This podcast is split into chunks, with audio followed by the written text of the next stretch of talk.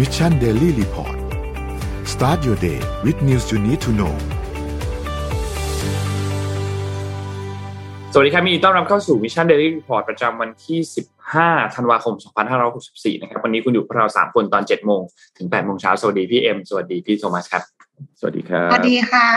สวัสดีจากน่านนะคะเอ็มอยู่น่านค่ะ อ่า เช้านี้ 15 องศาเซลเซียส อ๋อครับผมอันนี้วิวจริงหรือเปล่าดูหนวไหมฮะวิวจริงใช่ไหม virtual background แต่เอ็มถ่ายอ๋อ virtual เมื่อวานนี้ค่ะอ๋อเพราะว่าถ้าสมมติเราไปนั่งตรงนั้น มันจะมีเสียงอย่างอื่นด้วย มันจะไม่สามารถที่จะอ่านข่าวได้นะคะ เดี๋ยวจะบอกว่ามีเสียงรบกวนมีมีแบบแม่ค้าตะโกนเลย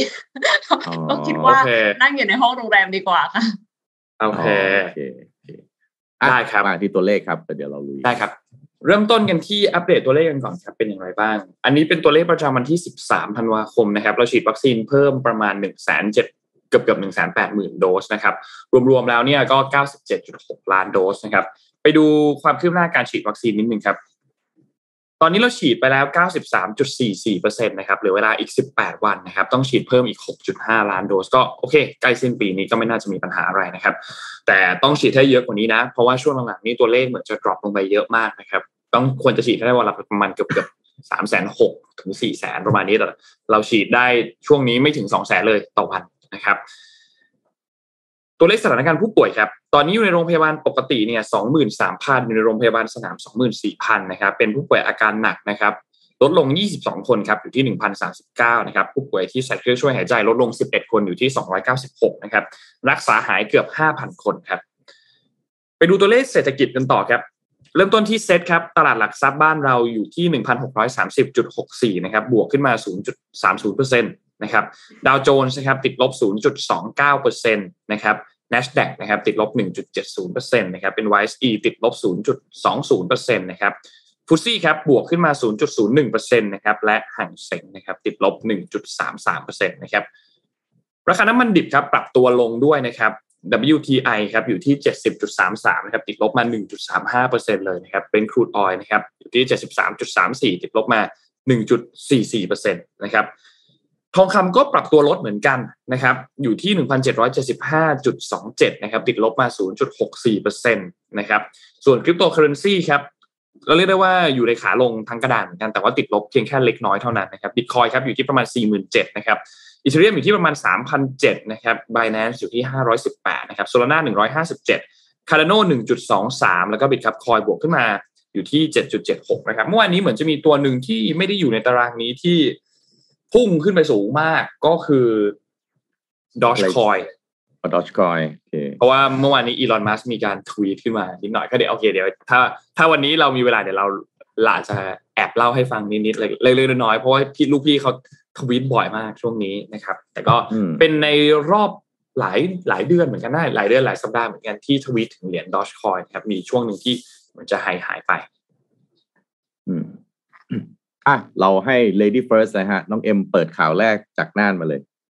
มาฮะเปิดข่าวแรกเลยนะคะ ข่าวแรกเลยเนี่ยก็ต้องเกี่ยวกับเรื่องของการท่องเที่ยวสักเล็กน้อยนะคะคือปกติแล้วเวลาไปท่องเที่ยวเนี่ยก็จะต้องมีกุญแจห้องใช่ไหมคะไม่ว่าจะเป็นกุญแจหรือว่าคีย์การ์ดแล้วก็มักจะลืมเวลาออกไปจากห้องนะอ้าวชิบเป๋งลืมเอาคีย์การ์ดออกมาทำไง ต้องไปเรียก front desk ใช่ไหมคะ แต่ว่าตอนนี้ไม่ต้องแล้วค่ะ เพราะว่า Apple เนี่ยเขาเปิดฟีเจอร์ ให้ใช้คีย์การ์ดโรงแรมผ่าน Apple Wallet กับ 6 โรงแรมในเครือ Hyatt ที่สหรัฐนะคะ ซึ่งเป็นฟีเจอร์ใหม่บน iOS 15 เพื่อที่จะให้ผู้ใช้สามารถเพิ่มคีย์การ์ดเข้าห้องโรงแรมแบบ NFC ใน Apple Wallet แล้วก็ใช้งานได้ผ่าน iPhone และ Apple Watch แล้วค่ะ โดยที่ก็จะมีอีกคำถามหนึ่งอ้าวโทรศัพท์แบตหมด โทรศัพท์แบตหมดทำยังไง โทรศัพท์แบตหมดเนี่ยใช้ได้นะคะ เพราะว่าเขาจะใช้ได้ใน Express Mode ก็คือถ้าสมมติว่าหลังจากมือถือโหมด 5 ชั่วโมงเนี่ย ยังใช้ได้อยู่ ก็คือหลังจากที่มือถือปิดตัวเองช่วงแบตหมด แต่ถ้านานกว่านั้นก็คือใช้ไม่ได้นะคะ ดังนั้นถ้าหมดมือถือใกล้หมดเนี่ย กรุณากลับเข้าไปเอาที่ชาร์จ มันจะอยู่ใน Express Mode ไม่ต้องใช้ Face ID หรือ Touch ID ก็ใช้งานได้ เพราะฉะนั้นมันก็ค่อนข้างจะคล่องตัว ระยะแรกเนี่ย Apple จะเปิดใช้ฟีเจอร์นี้กับโรงแรมในเครือ Hyatt 6แห่งในสหรัฐก่อน โดยผู้ใช้สามารถเพิ่มคีย์การ์ดได้ตั้งแต่จองห้องเสร็จเลย เชื่อม Apple Wallet กับแอป World of Hyatt แต่จะสามารถใช้คีย์การ์ดเปิดห้องได้เมื่อถึงเวลาเช็คอินแล้วเท่านั้น เลขห้องเนี่ยจะปรากฏอยู่บนคีย์การ์ดแล้วก็อัปเดตอัตโนมัติเมื่อมีการเปลี่ยนแปลงการจองห้องผ่านแอป อย่างเช่น จองเพิ่มหรือว่าเปลี่ยนห้อง ส่วนโรงแรมอื่น ๆ แล้วก็ในบ้านเราจะมีที่ใช้หรือไม่ก็ต้องติดตามดูต่อไปค่ะ อืมอืมสะดวกเนาะเพราะว่าเราสะดก็วกไม่น่าจะลืมมือถืออะเวลาที่คือมือถือมันเหมือนเป็นอวัยวะของเราไปแล้วอะเพราะฉะนั้นเราก็คือเอามือถือติดตัว แต่ว่าคีย์การ์ดนี่คือลืมประจำเพราะฉะนั้นถ้าสมมติว่าสามารถเอา มือถือเปิดห้องได้เลย ก็น่าจะเป็นเรื่องที่ดี ก็สะดวกดี เหมือนคล้ายๆ มันจะฟีลลิ่งคล้ายๆ แบบเอามือถือปลดล็อกรถยนต์อะไรอย่างเงี้ยเนาะที่แบบสุดท้ายมันจะเริ่มกลับมาที่ที่ device อันเดียวโน้ตก็ดีใช่นะแต่ว่ามือถือนี่ห้ามแบตหมดตลอมีดคนเวลาถามไม่ได้ว่าว่าลืมทั้งมือถือลืมทั้งคีย์การ์ดทำไงครับ เกมฮะกะเรียบร้อยเดินไปรีเซพชันอย่างเดียวออนเดสค่ะ ใช่ ไปนะไปไปล็อบบี้อย่างเดียวเลยฮะถ้าเป็นถ้าเวถ้านะส่งก๊อกแล้วก็ขอความช่วยเหลือเถอะค่ะ เรียบร้อยครับ ถ้าเป็นอย่างนั้นก็เรียบร้อยแน่นอนอะนนท์ว่าไงฮะ โอเคครับ งั้นไหนๆเราเราพูดถึงเมื่อกี้แล้วว่าเหรียญดอชคอนมันพุ่งขึ้นมาเมื่อวานนี้ก็เล่าให้ฟังกันเลยแล้วกันว่ามันมันเกิดอะไรขึ้นบ้างอืมคือเมื่อวานนี้เนี่ยอีลอนมัสเนี่ยนะครับก็ซีอของ Tesla CEO ของ SpaceX เนี่ยเขาเป็นคนที่พูดถึงเหรียญดอชคอยอยู่ตลอดเวลาอยู่แล้วก็แล้วเขาก็แบบ ดอชคอยดีอย่างนั้นดอชคอยดีแบบนี้อะไรอย่างเงี้ยโอเค ทีนี้มาล่าสุดที่เพิ่งไม่นานมานี้เนี่ยนิสนิตยสารพามเนี่ยนะครับเขาก็ได้ยกย่องให้อีลอนมัสเป็นบุคคลแห่งปีแล้วก็ออกมาพูดถึงเหรียญดอชคอยนี่เหมือนกันบอกว่าเออเนี่ยถ้าดอชคอยถ้าเทียบกับพวกคริปโตเคอร์เรนซีสกุลอื่นๆ ซึ่งเขา mention ถึงบิตคอยน์มาเป็นอันแรกเนี่ยเขาก็บอกว่า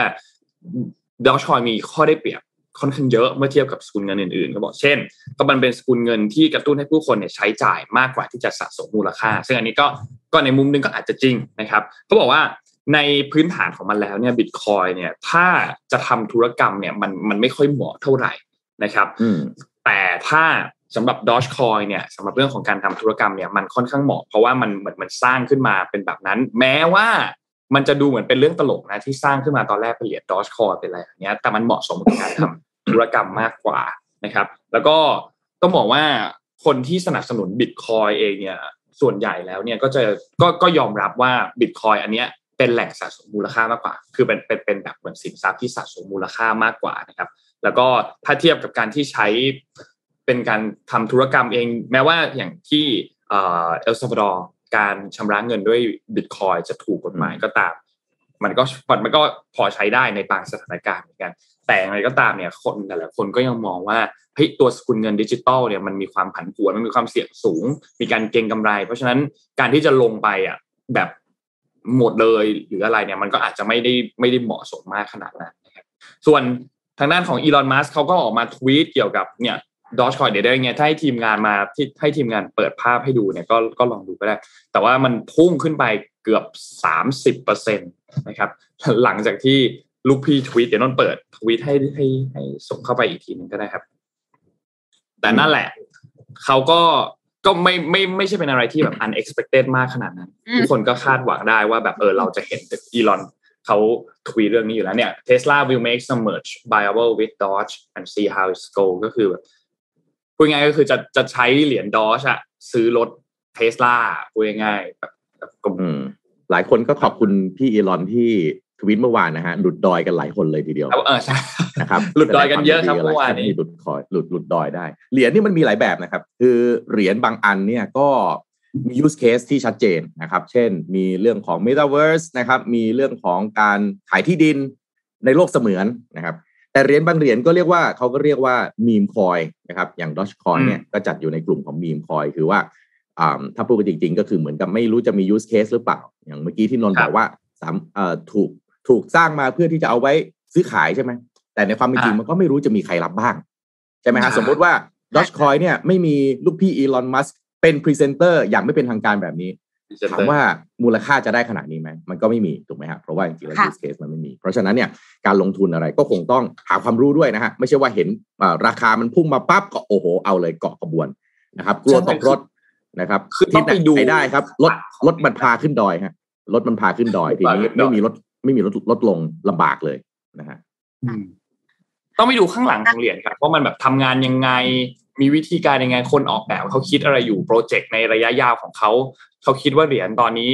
กับเหรียญในอีกห้าปีข้างหน้าในสิบปีข้างหน้าเนี่ยมันมีภาพเป็นแบบไหนอะไรเงี้ย มันต้องต้องต้องเข้าไปดู เพราะว่า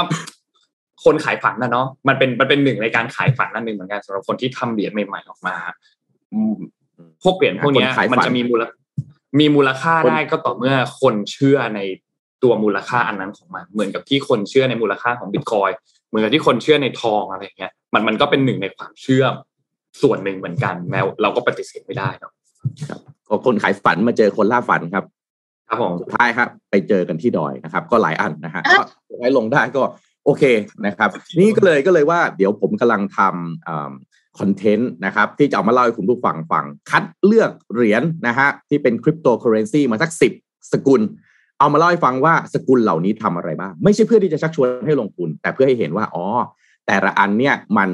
เหรียญเนี่ยมันไม่ใช่แค่ว่ามีมันมีเหรียญหลายประเภทมากเหรียญที่ดูแล้วเอ๊ะมันมันทำอะไรเนี่ยมันไม่มีมูลค่าอะไรเลย กับเหรียญที่มันก็มี use case ของมันชัดเจนขึ้นมาจริงๆเดี๋ยวไว้เดี๋ยวขอเวลาสักพักเดี๋ยวจะเอาไว้ไว้เอามาเล่าให้ฟังใน Mission Daily นะครับเอาผมพาไปต่อเรื่องนี้ครับ เมื่อเมื่อวานสื่อนี้นะครับ ประเทศไทยเรามีการรับขบวนรถไฟดีเซลรางนะฮะ ขบวนรถไฟเดียวดีเซลรางนี่มันมีชื่อว่าไคฮา183 183เนี่ยนะฮะไคฮา183เนี่ยรับมา 17 คัน ได้รับมอบจาก Hokkaido Railway Company นะฮะหรือ JR Hokkaido ญี่ปุ่นเนี่ยนะครับ ก็เดินทางมาถึงประเทศไทย โดยตู้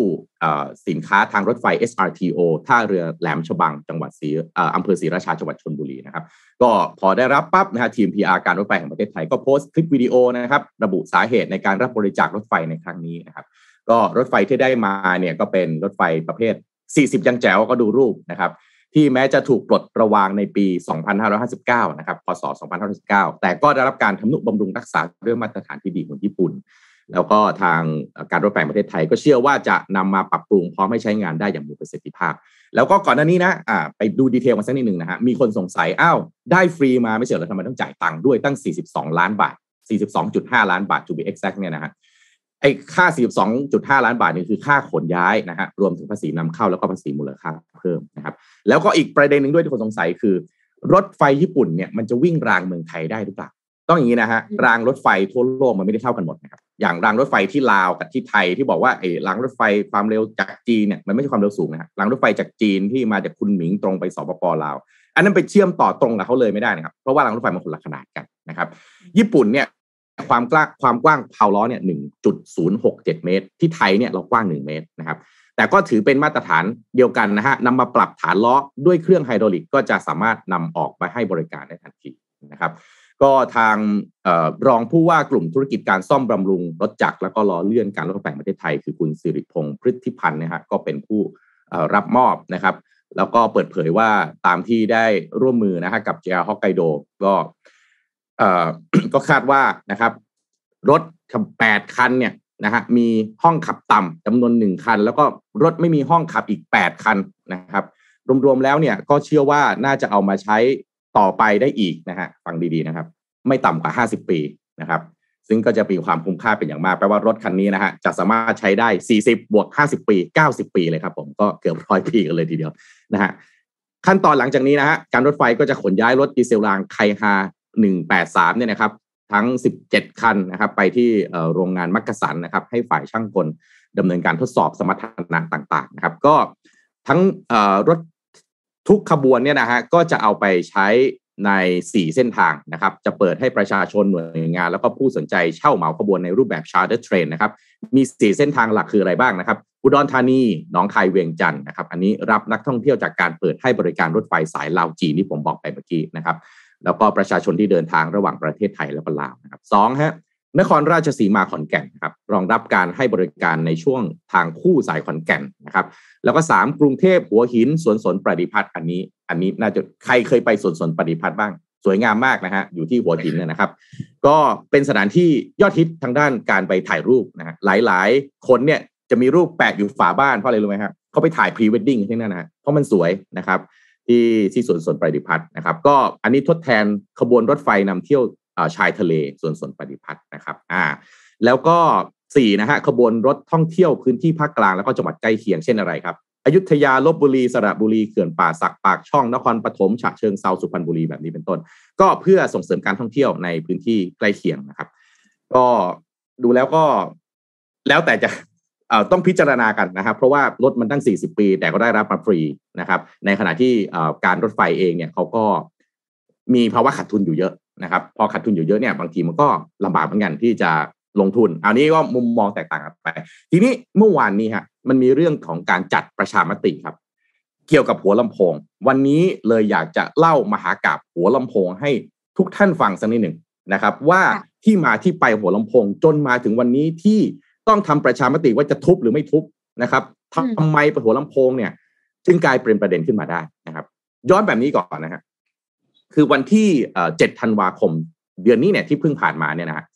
ทางคุณสาวิตแก้วหวานเนี่ยที่ปรึกษาสาภาพแรงงานรัฐวิสาหกิจแห่งประเทศไทยเนี่ยนะครับ เปิดเผยหลังจากการจัดกิจกรรมเสวนาเขามีการจัดเสวนารับฟังความคิดเห็นประชาชน คือที่มาของหัวลำโพงเนี่ยทุกท่านคงทราบแล้วนะครับ ว่ามีข่าวบอกเฮ้ยเดี๋ยวจะทุบเดี๋ยวจะปรับเปลี่ยนแต่ที่แน่ๆ มันมีการย้ายขบวนรถที่วิ่งเข้าหัวลำโพง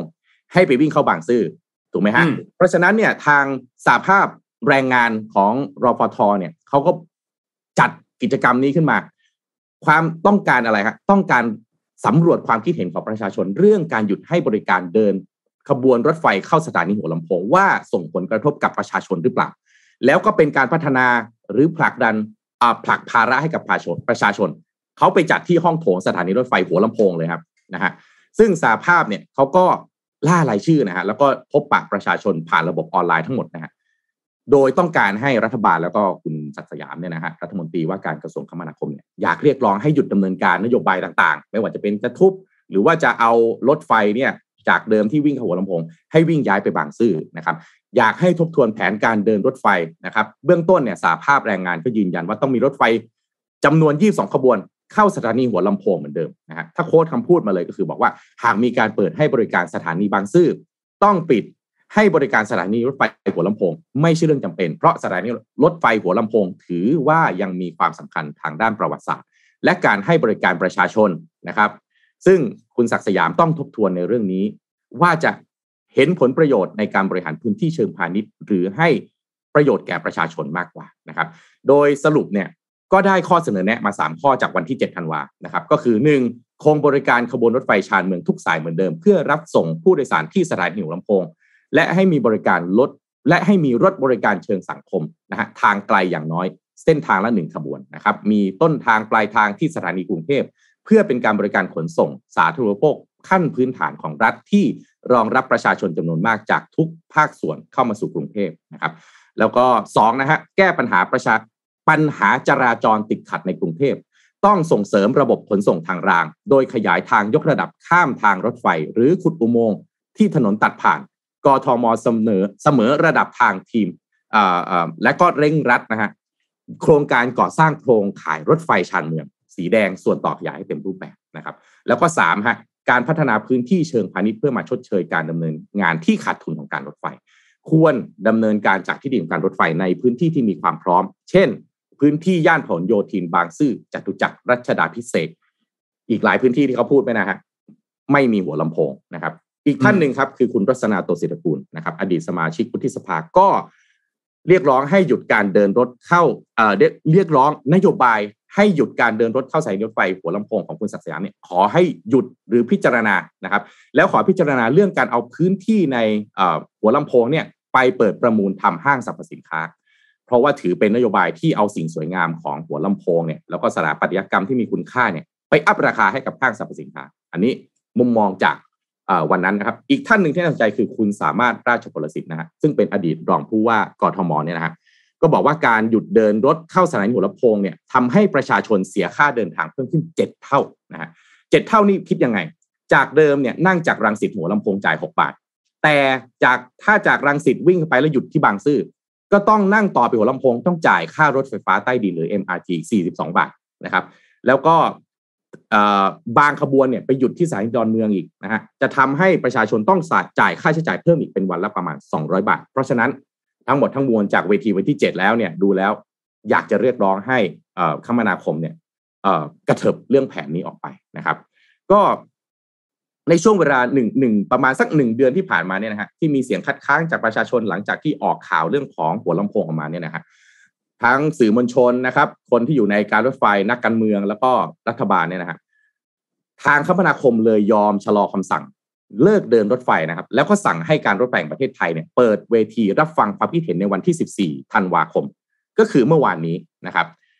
ประเด็นก่อนที่จะไปสรุปว่าวันที่ 14 ธันวาคมเมื่อวานนี้เกิดอะไรขึ้นนะฮะ มาดูก่อนว่าสถานีรถไฟหัวลำโพงเนี่ยเป็นโครงการ Mix Use ถ้าปรับเปลี่ยนเป็นโครงการตามที่คมนาคมเขาเสนอเนี่ยรายได้มาจากไหนนะครับ คือคุณศักดิ์สยามเนี่ยนะฮะมีดำริชัดเจนเลยนะครับ ตั้งแต่ตอนช่วงต้นๆของปีนี้แล้วว่า ต้องต้องการที่จะย้ายนะฮะการเดินขบวนรถจากหัวลำโพงเนี่ยให้ตรงเข้าไปที่บางซื่อแทน เหตุผลด้านหนึ่งก็เข้าใจได้ เพราะว่าที่หัว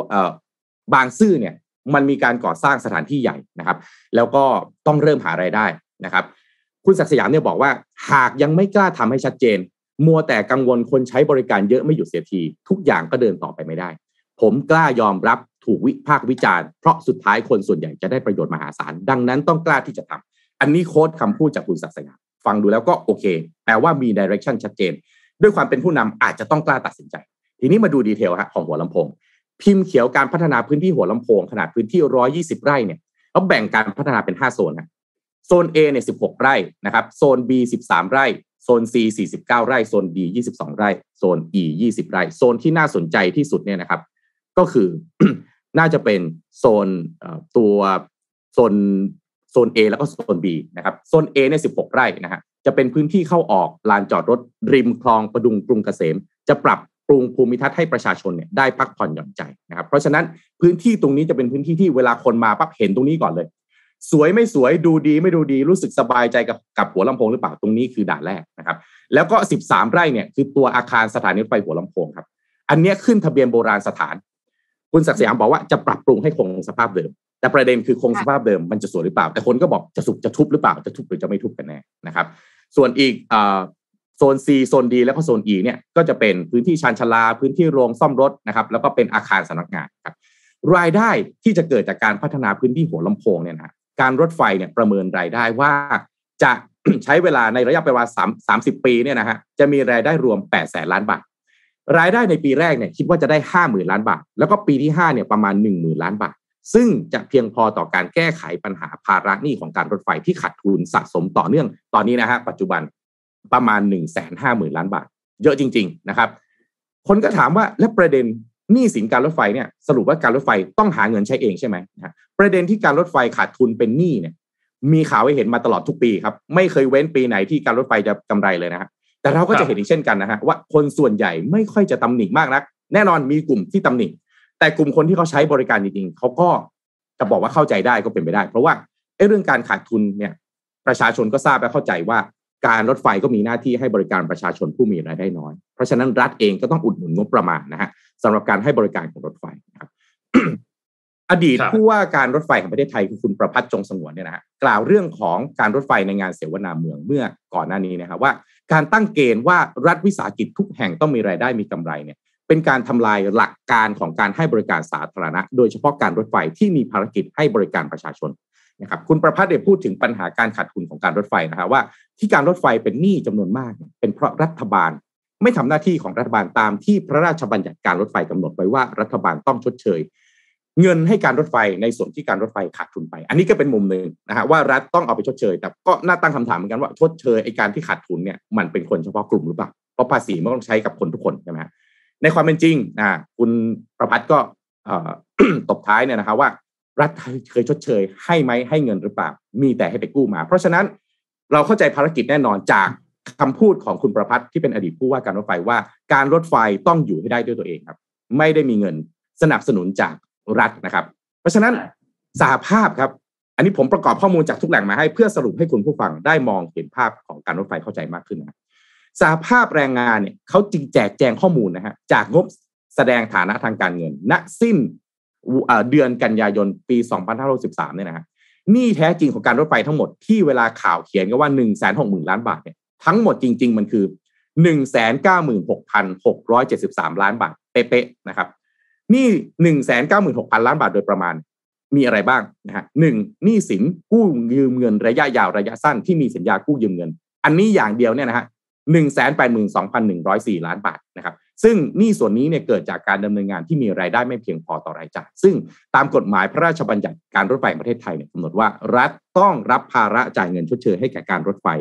แต่เมื่อรัฐบาลจ่ายเงินชดเชยให้การรถไฟได้ไม่เท่าจำนวนที่ขาดทุนจริง การรถไฟต้องบริหารสภาพคล่องด้วยการกู้เงิน และรับดอกเบี้ยที่ประมาณปีละ 3,000 ล้านบาท อันนี้เราเห็นชัดเจนแล้วนะครับว่าหนี้สินเนี่ยเป็นเงินกู้เกือบจะทั้งหมดนะครับหนึ่งแสนแปดหมื่นสองพันหนึ่งร้อยสี่ล้านบาท จากทั้งหมดหนึ่งแสนเก้าหมื่นหกพัน หกร้อยเจ็ดสิบสามล้านบาท ที่เหลือเป็นหนี้สินหมุนเวียนอื่นๆครับหนึ่งหมื่นสี่พันห้าร้อยหกสิบเก้าล้านบาท ซึ่งคงไม่ใช่ประเด็นสำคัญแล้วประเด็นใหญ่ก็คือตอนนี้จะทำอย่างไร ที่การรถไฟกู้เยอะขนาดนี้ แล้วจะทำให้ตัวเองปลอดหนี้นะครับสองเนี่ยนะครับก็ยังมีหนี้สินที่รัฐบาลรับภาระคือมีสัญญากู้ยืมเนี่ยอีกหนึ่งแสนสามหมื่นสองพันหกร้อยสามสิบสองล้านบาทนะครับในด้านการบันทึกบัญชีตามมาตรฐานบัญชีเนี่ยนะครับไม่มีการกู้ยืมเงินอีกสามแสนห้าหมื่นแปดพันห้าร้อยห้าสิบสองล้านบาท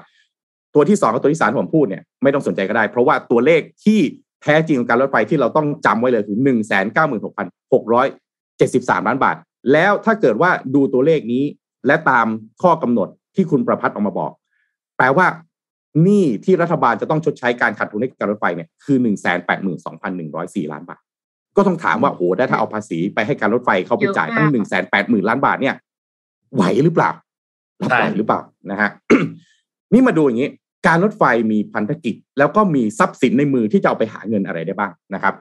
การรถไฟเนี่ยมันก่อตั้งตั้งแต่ครั้งพระบาทสมเด็จพระจุลจอมเกล้าเจ้าอยู่หัวเนี่ยนะตั้งกิจการการรถไฟขึ้นมาในประเทศไทยนะครับ แล้วก็ใช้ก็ทรงพระราชทานที่ดินจำนวนมากมาย กระจายอยู่ในหลายจังหวัดทั่วประเทศเพื่ออะไรฮะให้การรถไฟใช้เป็นทุนในระยะยาว ที่ดินที่การรถไฟมีเนี่ยทั้งหมด 234,976 ไร่นะครับเยอะที่สุดในประเทศไทยแล้วแหละนะฮะ ส่วนใหญ่เนี่ยเป็นพื้นที่เขตทางนะฮะส่วนที่ดินเชิงพาณิชย์เนี่ยมีอยู่ประมาณ 40,000 กว่าไร่ เฉพาะที่ดินเปล่าที่สามารถพัฒนาได้เนี่ยมีจำนวนมากถึง 38,469 ไร่นะครับถ้าตามราคาประเมินปี 2560 นะฮะมีมูลค่าสูงถึง 263,647 ล้านบาท การรถไฟเองเนี่ยก็รู้ดีถึงทรัพย์สินที่ตัวเองมี แล้วก็ต้นทุนนะฮะที่มีอยู่มหาศาลเนี่ยนะฮะซึ่งระบุเอาไว้ในแผน วิสาหกิจการรถไฟแห่งประเทศไทยปี 2510 ถึง 2565ว่า จุดแข็งข้อหนึ่งในทั้งหมด 5 ข้อของการรถไฟคือการรถไฟมีปริมาณทรัพย์สินที่ดินจำนวนมาก และมีศักยภาพสามารถนำมาพัฒนาประโยชน์ต่อได้นะครับการรถไฟครับในปีนี้จึงก่อตั้งบริษัทชื่อ SRT Asset ขึ้นมา เมื่อวันที่ 30 เมษายน 2514นะครับ SRT Asset จำกัดเนี่ยมีหน้าที่บริหารทรัพย์สินการรถไฟที่ผมพูดไปเมื่อกี้เพื่ออะไร หน้าที่คือเพื่อไปล้างหนี้เกือบ2 0 0แสนล้านที่ผมบอกไปเมื่อกี้ให้ได้ แนวทางการดำเนินงานในระยะระยะแรกขออภัยนะฮะของ SRT Asset เนี่ยนะฮะก็ระบุถึงการบริหารที่ดินในกลุ่มที่มีศักยภาพสามารถดำเนินการเร่งจัดหาประโยชน์ได้ ซึ่งที่ดินเหล่านี้ฮะอยู่ในพื้นที่ศักยภาพสูงในทำเลยุทธศาสตร์ต่างๆ ทั้งนั้นเลย ยกตัวอย่างนะครับได้แก่นะครับกลุ่มที่หนึ่งฮะที่ดินแปลงใหญ่ที่เคยดำเนินการผ่าน PPP จำนวน 669 ไร่ ลุ่มนี้อย่างเดียวมีมูลค่าตามราคาประเมิน 34,415 ล้านบาทนะฮะประกอบด้วยพื้นที่นิคมการรถไฟต่างๆ กม 11นะฮะเชิงพาณิชย์โครงการพัฒนาพื้นที่สถานีแม่น้ำโครงการพัฒนาพื้นที่บางซื่อแปลง A เหล่านี้เนี่ยเป็นพื้นที่ที่เราขับผ่านทุกวันแต่เราจะไม่เราอาจจะไม่รู้ฮะว่านี่ของการรถไฟนะครับรัชดาพิเศษอย่างเงี้ยนี่ก็การรถไฟ หัวหินอย่างเงี้ยการรถไฟบางซื่อนะฮะนี่เลยฮะอยู่ในกลุ่มนี้ทั้งนั้นนะครับ กลุ่มที่ 2 ครับ ที่ดินเปล่าแปลงใหญ่จำนวน 888 ไร่ มีมูลค่าประเมิน 9 92,798 ล้านบาทนะครับ ก็อันนี้มีพื้นที่มักกะสันสถานีกลางบางซื่อโซน C นะฮะสถานีกลางบางซื่อโซน D แล้วก็โซน B แล้วก็โครงการพัฒนาพื้นที่ตึกแดง จะสังเกตนะฮะ600กลุ่มที่1เนี่ย669 ไร่เท่านั้นเอง มูลค่า 34,000 ล้านบาท ลองหารดูฮะหนึ่งไร่กี่บาทมันแพงจริงๆ ลุ่มที่2 888ไร่92,000ล้านบาท ลองหารดูฮะว่าไร่หนึ่งกี่บาท อยู่ในพื้นที่ที่เรียกว่า โอ้ ราคาไม่ธรรมดาแน่นอนนะครับ ก็ location การรถไฟเนี่ยมีที่ดินมากพอที่จะสามารถนำมาพัฒนาเชิงพาณิชย์ได้ คนก็ตั้งข้อสังเกตครับว่า มีพื้นที่อื่นๆอีกหลายหมื่นไร่เลยฮะที่สามารถนำมาพัฒนาเชิงพาณิชย์ได้ โดยไม่ส่งผลกระทบต่อประชาชน เพราะฉะนั้นคำถามที่คนตั้งก็เลย ก็คือ จำเป็นหรือเปล่าที่ต้องหาเงินจากการเอาพื้นที่สถานีหัวลำโพง ซึ่งยังจำเป็นต่อการเดินรถไฟเพื่อประชาชน ไปทำเป็นพันธกิจแรกนะครับ แล้วก็สองครับ ที่คนมักจะเอ่ยถึงปัญหาเอ่อที่เอ่อคมนาคมเองหรือรัฐบาลก็จะเอ่ยถึงปัญหาว่าหัวลำโพงเป็นที่อยู่ของประชาชนคนไร้บ้าน ควรพัฒนาให้สวยงามสะอาดสะอ้านปลอดคนไร้บ้านคนก็ถามเช่นกัน ถ้าพัฒนาเรียบร้อยแล้ว ปัญหาคนไร้บ้านจะไม่มีจริงหรือเปล่า อันนี้ อันนี้ให้เห็นตรงนี้ก่อนนะฮะว่า ภาพรวมของการรถไฟเนี่ยเป็นแบบนี้นะครับ ทีนี้เมื่อวานนี้ฮะวันที่ 14 ที่ผ่านมาเนี่ยที่มีการจัดการประชุม จะเรียกว่าเป็นการทำประชามตินะฮะตามที่รัฐบาลและก็ทางคมนาคมเนี่ยบอกให้การรถไฟแห่งประเทศไทยเนี่ยจัดนะครับ เพื่อรับฟังเสียงประชาชน ซึ่งผมว่าอันนี้เป็นเรื่องที่ดีนะ เวลามีประเด็นขึ้นมาอะคุณศักดิ์สยามในฐานะแม่ทัพนะฮะฟันธงเฮ้ย ต้องกล้าตัดสินใจ ผมต้องกล้ารับผิดชอบโอเค อันนี้ผมว่าเป็นภาวะผู้นำที่ดี แต่พอคนฟังแล้วเกิดความไม่สบายใจ ภาคส่วนหลายๆภาคส่วนไม่สบายใจสาภาพไม่สบายใจประชาชนไม่สบายใจ ผู้มีส่วนได้เสียไม่สบายใจ ก็เลยสั่งให้การรถไฟประเทศไทยเนี่ยจัดนะฮะการทำประชามติไกลๆนะครับ เมื่อวานนี้นะครับ ก็ภาพรวมเนี่ยนะฮะก็การจัดเนี่ย รองประรองอธิบดีการขมกรมขนส่งทางรางเนี่ยนะฮะในฐานะที่เป็นตัวแทนเข้าไปอยู่ในการจัดประชามติเมื่อวานเนี่ยนะก็ยืนยันชัดเจน บอกว่าการพัฒนาสถานีหัวลำโพง ไม่มีการทุบสถานีหัวลำโพงแน่นอน และไม่มีการปิดสถานีหัวลำโพงแต่อย่างใดนะครับ ทั้งนี้ประเด็นคือจะมีการลดบทบาทของสถานีหัวลำโพงลง เนื่องจากปัจจุบันเนี่ยมีการสร้างสถานีกลางบางซื่อเสร็จแล้ว ที่ผ่านมาเนี่ยมีรถไฟเข้าหัวลำโพงเนี่ยร้อยสิบแปดขบวนต่อวัน ปัจจุบันมีการปรับขบวนรถไฟเหลือ 22 ขบวนต่อวัน ซึ่งจะเริ่ม 23 ธันวาคมนี้นะครับ okay. รองอธิบดีกรมขนส่งทางรางคือคุณพิเชษคุณาธรรมรักษ์เนี่ยนะครับ ก็กล่าวอีกว่าสำหรับสาเหตุที่ลดบทบาทของสถานีรถไฟหัวลำโพงลงเนี่ยเนื่องจากโครงการรถไฟสายสีแดงถูกออกแบบตามแผนแม่บทกว่า 20 ปี แต่เพิ่งก่อสร้างเสร็จไม่นานนะฮะโดยรูปแบบการก่อสร้างทางรถไฟสายสีแดงนะครับ เป็นทางยกระดับรถไฟนะฮะเพื่อแก้ไขปัญหาลดอุบัติเหตุ บริเวณจุดตัดรถไฟในกรุงเทพและปริมณฑลทั้งหมด 27 จุด ซึ่งเรื่องนี้เนี่ยทั่วโลกไม่มีทางรถไฟที่มีจุดตัดรถภายในใจกลางเมือง แต่ประเทศไทยเรายังมีอยู่นะครับ หลาย ๆ ท่านนะฮะยังมีประสบการณ์ขับขับรถเอาเอาง่าย ๆ เลยตรงแยกอะไรนะเพชรบุรีใช่ไหมยังต้องมีจอดรอรถไฟวิ่งอยู่เลยถูกไหมนะฮะตรงหน้าวัดเสมียนอย่างเงี้ย บางเขนอย่างเงี้ยนะฮะยังมีอยู่เลยนะครับ ก็ ในเมื่อทั่วโลกเนี่ยไม่มีทางจัดรถไฟที่มีจุดตัดรถภายในใจกลางเมืองนะครับเพราะฉะนั้นหลังจากก่อสร้างทางรถไฟสายสีแดงแล้ว ต้องเรียนให้ฟังอย่างนี้ ทางรถไฟสายสีแดงคืออะไร ก็คือรถไฟที่วิ่งตรงเข้าไปที่บางซื่อนั่นแหละนะครับ ก็จะมีการยกเลิกการใช้ไม้กั้นครับผมนะฮะซึ่งหลังจากการก่อสร้างทางรถไฟสายสีแดงแล้วเนี่ยควรกระทรวงคมนาคมเนี่ยได้รับฟังนะฮะภาคประชาชนเนี่ยไอ้ประเด็นเรื่องไม้กั้นเนี่ยนะฮะคมนาคมอยากยกเลิกมากนะครับ แล้วก็ ต้องการที่จะให้ประชาชนนะฮะให้บริการประชาชน เอารถไฟเนี่ยไปบริการชานเมืองประชาชนที่อยู่ในชานเมืองนะบางเส้นทางที่เข้าสถานีหัวลำโพงปัจจุบันเนี่ยมีการลดจุดตัดรถไฟแล้วเนี่ยนะฮะอยู่ที่ลดไป 86%แล้วเหลือแค่ 14%นะครับเพราะฉะนั้นในอนาคตเนี่ยสถานีหัวลำโพงจะต้องถูกลดบทบาทลงแน่นอน แต่ยังคงถูกใช้ประโยชน์เป็นสถานีอยู่ ซึ่งจะมีการเปลี่ยนระบบรถไฟเป็นรถไฟฟ้า เนื่องจากจะมีการก่อสร้างโครงการรถไฟส่วนต่อขยายสายสีแดงในช่วงการก่อสร้างอีก 2-3 ปีข้างหน้า เพราะฉะนั้นอาจจะมีปัญหาขัดข้องอยู่บ้าง เพราะมีการเปิดหน้าดิน ส่วนกรณีการนำรถไฟทั้ง 22 ขบวนเข้าสถานีหัวลำโพงเนี่ยนะฮะยังมีความจำเป็นเนื่องจากพบว่าประชาชนที่ต้องการใช้บริการรถไฟจากสถานีหัวลำโพงเนี่ย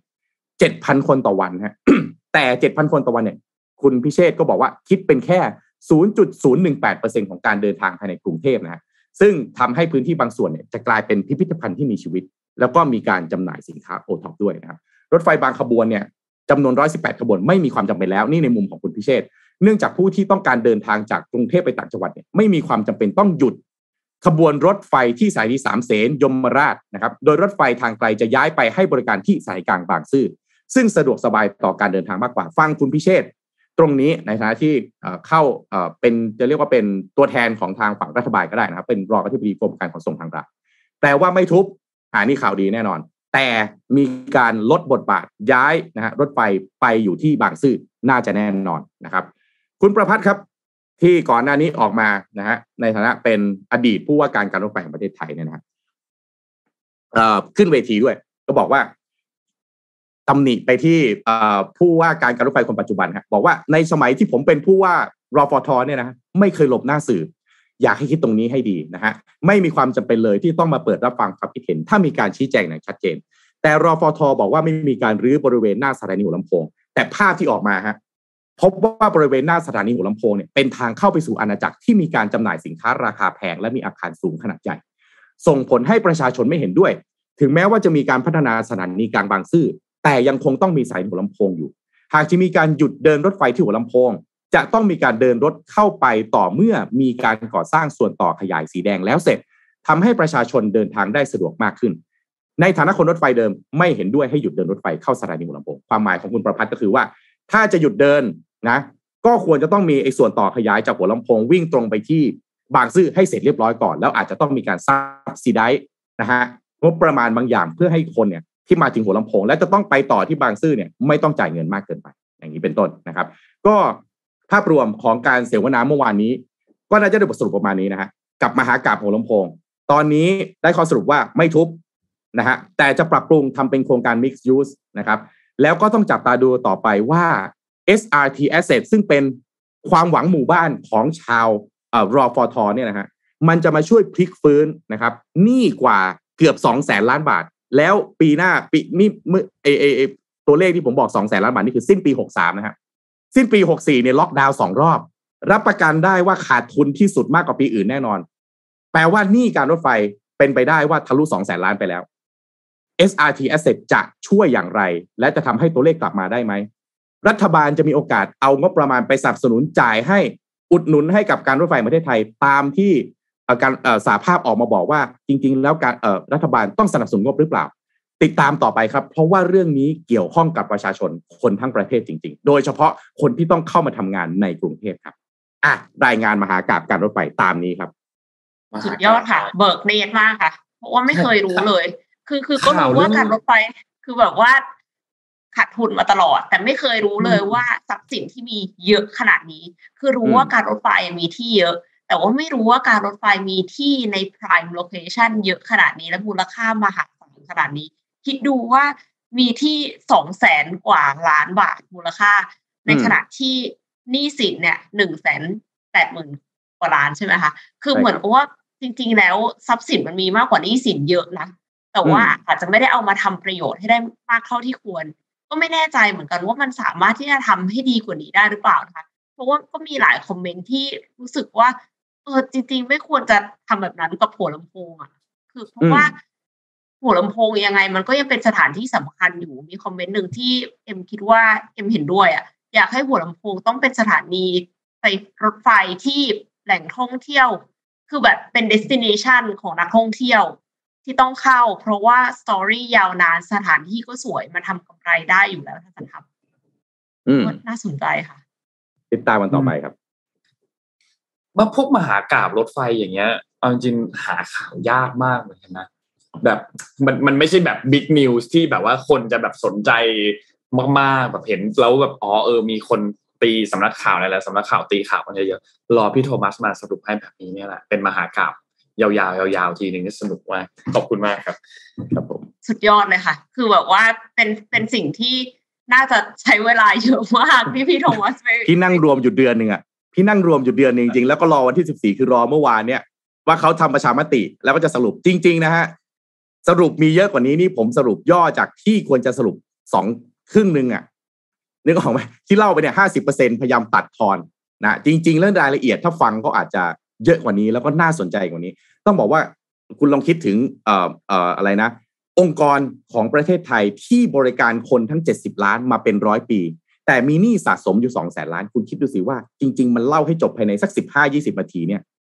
มันไม่มันไม่ครบหรอกนะฮะแต่อันนี้เอาเนื้อเนื้อก่อนนะฮะวันหน้าเนี่ย เอาน้ำซุปรสเข้มข้น เดี๋ยวจะมาเสิร์ฟอีกทีแล้วก็เราเล่าให้ฟังนะครับ ค่ะโอ้สุดยอดจริงๆค่ะ มีมี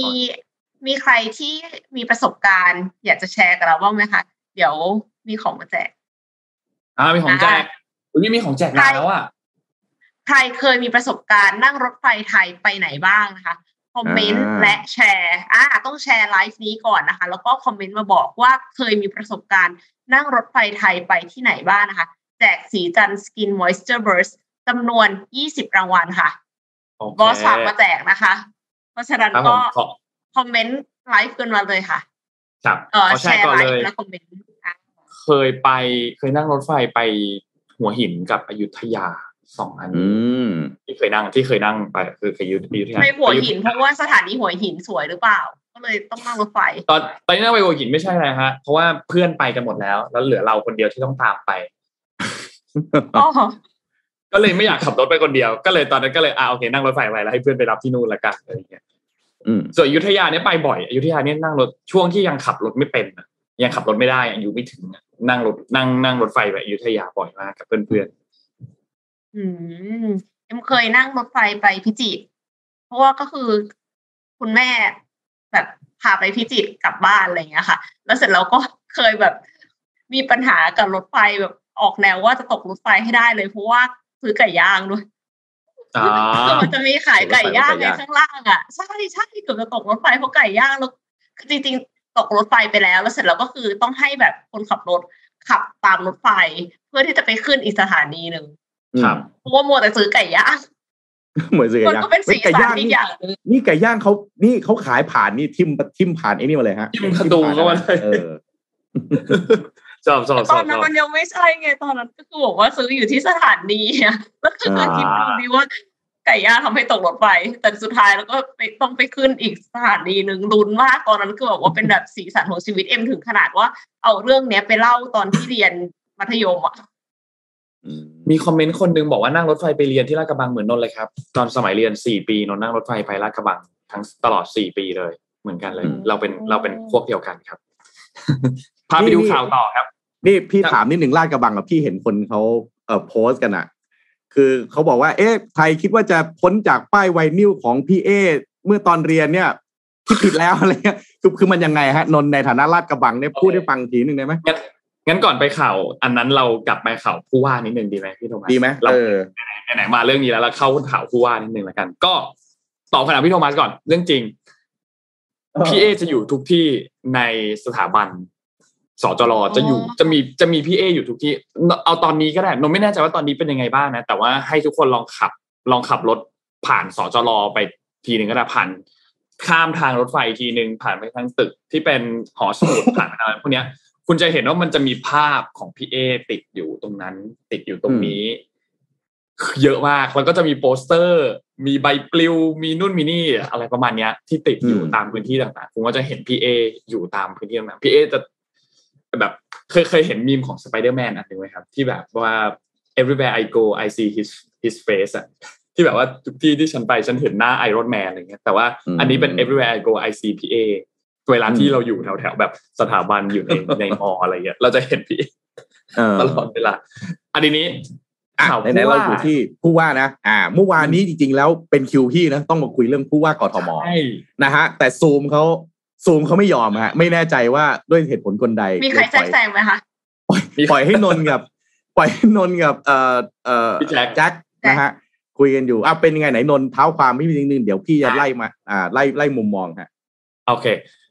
สำหรับเรื่องของผู้ว่ากทมเนี่ยเมื่อวานเมื่อเมื่อวานซืนเนี่ยทางด้านนายกก็บอกแล้วบอกว่าอะโอเค ได้เลือกแน่ ไม่เกินกลางปีหน้าอืมก็น่าจะช่วงคิดว่าเมษาพฤษภาแถวๆนี้เราน่าจะได้เลือกกันแล้ว เพราะว่าอืมก็ต้องมีการวางแผนเรื่องของการหาเสียงเรื่องของอะไรก่อนหน้านั้นไปด้วยนะครับ ทีนี้ตอนนี้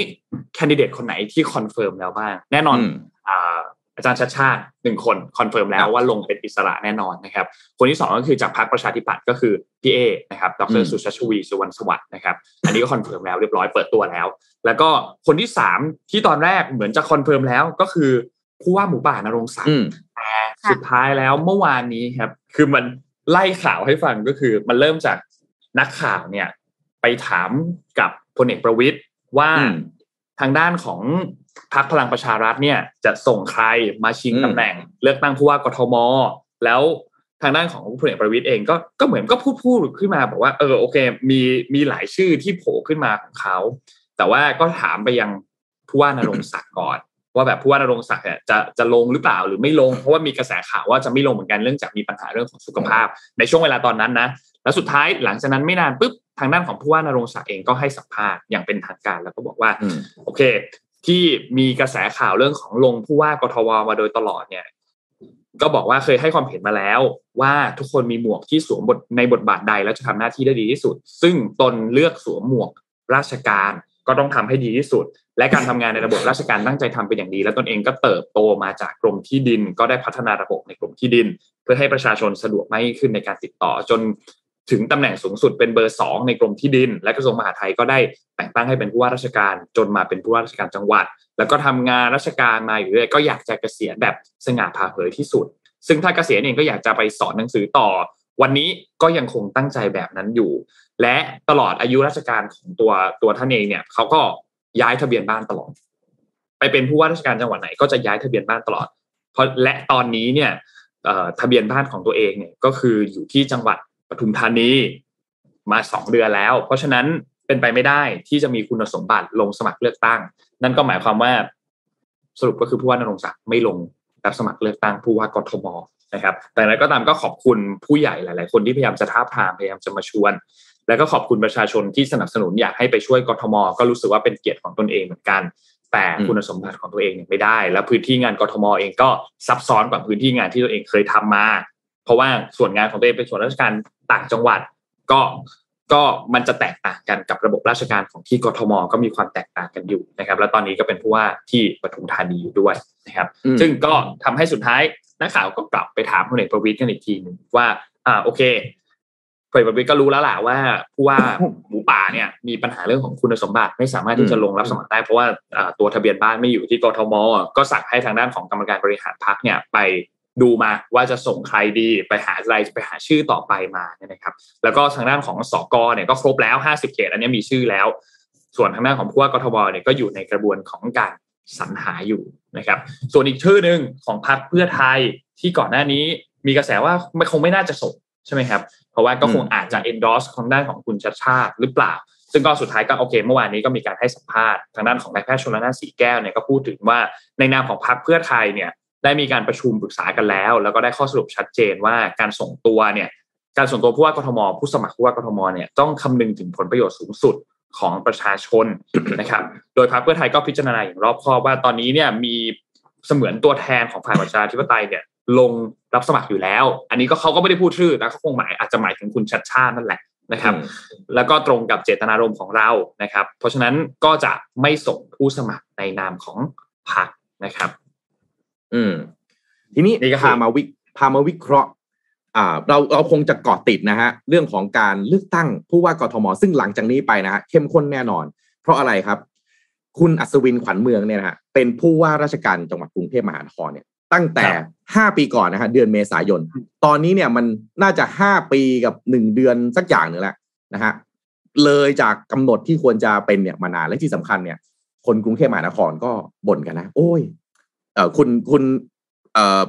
ขนาดสวินเนี่ยตอนที่มาเป็นเนี่ยเป็นมาตามคำสั่งคอสชนะฮะเพราะฉะนั้นเนี่ยคนกรุงเทพเนี่ยก็อยากเลือกนะฮะเมื่อกี้เนี่ยที่ถ้าเรามาดูตามตามตัวเล่นอ่าจากตัวแทนแล้วกันนะฮะแต่ละแต่ละแต่ละพักเนี่ยอยากพามาดูตรงนี้ก่อนอย่างนี้ฮะอ่าถ้าเราจะดูว่ากำลังของคนของอพักไหน หรือแบ็คของใครเนี่ยน่าจะแข็งเนี่ยเราน่าจะรีเฟอร์ไปที่การเลือกตั้งเมื่อปี 62 นะครับ การเลือกตั้งเมื่อปี 62 เนี่ย ตอนก่อนหน้านี้เนี่ย ชื่อของผู้ว่าหมูป่าแรงขึ้นมา ซึ่งอันนี้ส่วนตัวผมเองนะ คุณผู้ฟังไม่รู้คิดเห็นอย่างไรนะฮะ ก็เชื่อว่าไม่ใช่เรื่องบังเอิญนะฮะ ไม่ใช่เรื่องว่า เอ๊ยโยนหินถามทางหรือเปล่า เชื่อว่ามีการพูดคุยไว้ เพราะว่าอะไรฮะ ผู้ว่าหมูป่าเนี่ย ท่านหมูไปนะเชียงเอ่อรายใช่ไหมลำปางพะเยา นะฮะ พะเยานี่คนก็มีคำถามเหมือนกัน ไปพะเยาเนี่ย มันก็จะได้ไปเป็นป่ารอยต่อกับคุณธรรมนัฐหรือเปล่า ได้มีโอกาสทำงานร่วมกัน แล้วจากนั้นมาปทุมเนี่ยคืออะไร ให้ย้ายมาประชิดเมืองหลวงหรือเปล่า เพื่ออะไรฮะ ดูว่าจะมีจังหวะให้มาดูว่าเอ๊ะเดี๋ยวจังหวะที่เดี๋ยวจะต้องย้ายเข้ามากรุงเทพเนี่ยมันมีความเป็นไปได้หรือเปล่า แต่สุดท้ายโอเค ตามข่าวที่ล่าสุดเมื่อวานนะที่ออกมาแถลงข่าว ก็กองเชียร์ก็อาจจะแหมเสียดายนิดๆนะฮะว่าผู้ว่าหมูป่าผู้ว่านรงศักดิ์คงไม่ได้ลงเป็นตัวแทนในฐานะพรรคพลังประชารัฐแต่ก็มีหลายคนก็บอกว่าโอเคดีแล้วครับ ท่านไม่ลงดดีแล้ว ก็ไม่แน่ใจว่าอาจจะเป็นเพราะว่า อ่า มีการปล่อยข่าวมาคือ คือปกติเนี่ยพักทุกพักนะฮะเขาจะมีฝ่ายข่าวฮะนนเอ็มก็เชื่อว่าก็คงมีการอ่ามีการ test นะ test ดูว่า feedback นะถ้าเกิดว่าผู้ว่าหมูป่าลงในฐานะตัวแทนของประประชารัฐเนี่ย จะทำให้พรรคพลังประชารัฐได้รับอ่าเอ่อความเป็นไปได้ในการเอ่อรับเลือกนะแล้วก็ก็ต้องบอกว่าพรรคพลังประชารัฐเนี่ยนะฮะยอมเสียกระทรวงเกรดเอได้ครับแต่ไม่ยอมเสียกรุงเทพมหานครแน่นอน ทีนี้เมื่อปีหกสองเนี่ยนะฮะเมื่อปีหกสองเนี่ย เลือกตั้งภาพใหญ่ของทั้งประเทศเนี่ยนะเฉพาะกทมอย่างเดียวเนี่ยนะครับ พลังประชารัฐเนี่ย ได้คะแนนเลือกได้คะแนนเสียงไป 25.5%จากคนผู้เลือกตั้งผู้ที่มาใช้สิทธิ์เนี่ย 3.1 ล้านคน ก่อนหน้านี้ก่อนจะมาเป็นผู้ว่าหมูป่าเนี่ย คือคุณจักรทิพย์ชัยจินดา คุณจักรทิพย์ชัยจินดาเนี่ยไปตั้งอะไรนะฮะออฟฟิศอยู่ตรงราชวิภา ซึ่งเป็นอดีตที่ทำการของพรรคพลังประชารัฐเพราะฉะนั้นเห็นชัดเจนนะฮะว่าจะลงแต่ด้วยความขัดแย้งภายในพรรคนะก็ทำให้คุณจักรทิพย์เนี่ยก็ต้องถอนตัวไป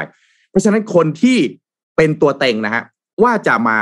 ลงในฐานะพรรคพลังประชารัฐตอนนี้คือคุณอัศวินขวัญเมือง เรียกว่าผู้ว่าคนปัจจุบันแล้วกันนะฮะอันนี้สำหรับพรรคพลังประชารัฐนะครับ อาจารย์ชัดชาติครับ เมื่อปีหกสองเนี่ยพรรคเพื่อไทยครับคืออาจารย์ชัดชาติเนี่ยลงในฐานะอิสระใช่ไหม แต่คนก็รู้ทั้งรู้แหละว่าคนที่ต้องหนุนแน่นอนเต็มที่สุดตัวเลย คือพรรคเพื่อไทยแน่นอน ได้คะแนนในกรุงเทพมหานครไป 19.49%น้อยกว่าพรรคพลังประชารัฐด้วยนะครับ แต่ก็ต้องบอกว่าพอทำโพลทุกครั้ง อาจารย์ชัดชาติขึ้นอันดับหนึ่งเสมอ ว่าจะเป็นคนที่น่าจะได้คะแนนสูงสุด แล้วก็ได้รับการเลือกตั้งนะครับ เพราะฉะนั้น